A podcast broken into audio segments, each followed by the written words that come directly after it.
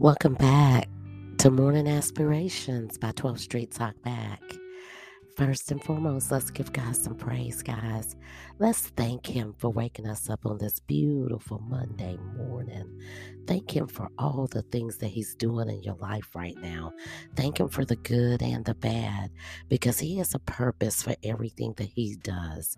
Lord, we just thank you for all your mercy and all your grace, all the wonderful things that you've instilled in us, all the creativity that you've instilled in us, our able mind and body, Lord, our soul, Father God. And thank you for just having mercy on us, Father God. And thank you for giving us when we can't forgive ourselves, Father God.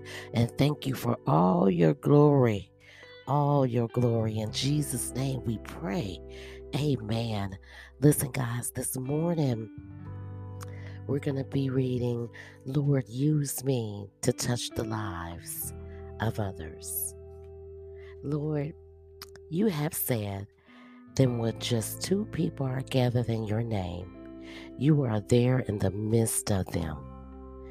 What a wonderful promise to us. You have also said that when two of us agree in a prayer, that you will answer.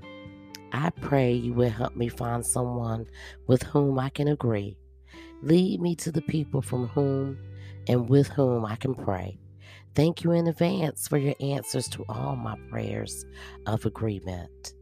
Matthew 18, verse 19. If two of you agree on earth concerning anything that they ask, it will be done for them by my Father which is in heaven. Guys, take that with you today. Find you a partner to touch and agree with.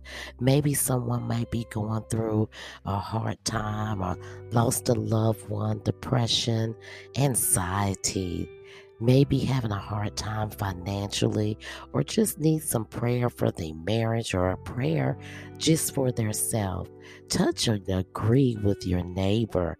Touch and agree with that family member guys that everything is going to be all right as long as they keep their hands in god's hands.